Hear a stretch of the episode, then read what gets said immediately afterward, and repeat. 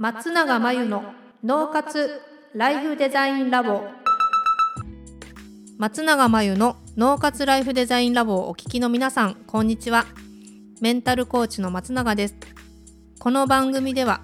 あなたが望む人生をデザインするために脳と心の使い方を知って生かすためのヒントになりそうなお話をお届けしています。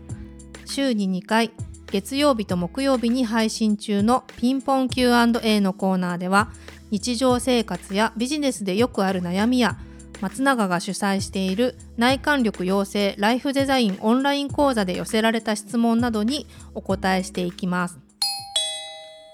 はい、えー、ご質問をいただきました。スケジュールの確認を忘れたり、時計を見忘れたりして約束をすっぽかしてしまうことがあります。悪気は全くないんですが約束をした相手は、えー、私のことを許してくれるんですがいつまでもくよくよしてしまいます。自分が情けなくて許せません。というご質問ですね。おそらく、まあ、悪気がないということなのでもうどうしてもそういう脳の特性を持っているということなので現象はしょうがないんですよね。忘れたりしてしまううっかりしてしまうっていうことですよね。で、まあ、自分が情けなくて許せないっていう気持ちは思ってるっていう時点ですごく改善する可能性があるんですよこの方って。こういったことに全く悪気もないし悪いとも思わない人もいるので、まあ、それもあの一つ自由だと思うんですがこの方の場合は問題はどこかっていうと情けなくて許せない結果そっちにエネルギーがいっちゃってるってことなんですよ。くよくよしてなんか自分を許しがたいと思ってしんどい思いをしているっていうのが問題なんです。で自分が自分を許してないっていう状態ってすごくエネルギーを奪うので精神衛生上とても良くないんでそれをどうするかって言ったらもうこの現象を減らすために自分が、えっと、できる工夫をしていくっていうことしかないんですね。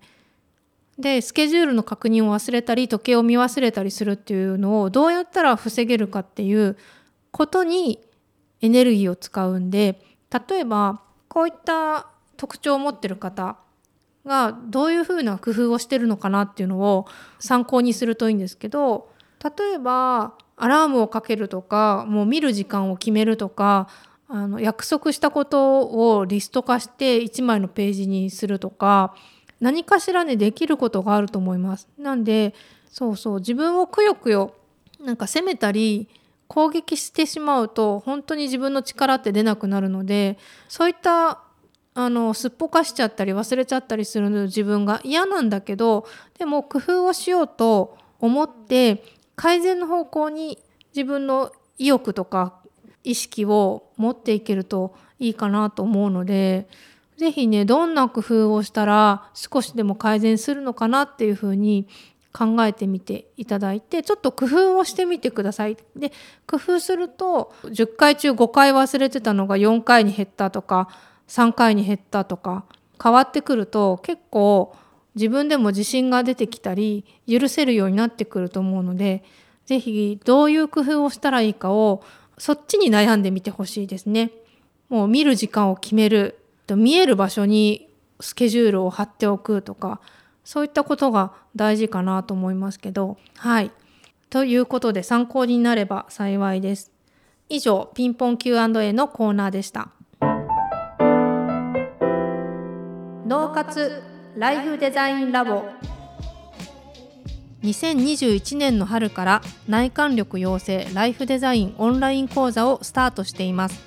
生き方と働き方を一致させてより望む人生を作っていくために自分との向き合い方整え方才能の引き出し方を身につけていただく講座です。自宅で好きなタイミングで受けられます。今なら初月は無料です。詳しくはポッドキャストの説明欄に URL を載せていますので気になる方はチェックしてください。それでは次回の松永真由の脳活ライフデザインラボでまたお会いしましょう。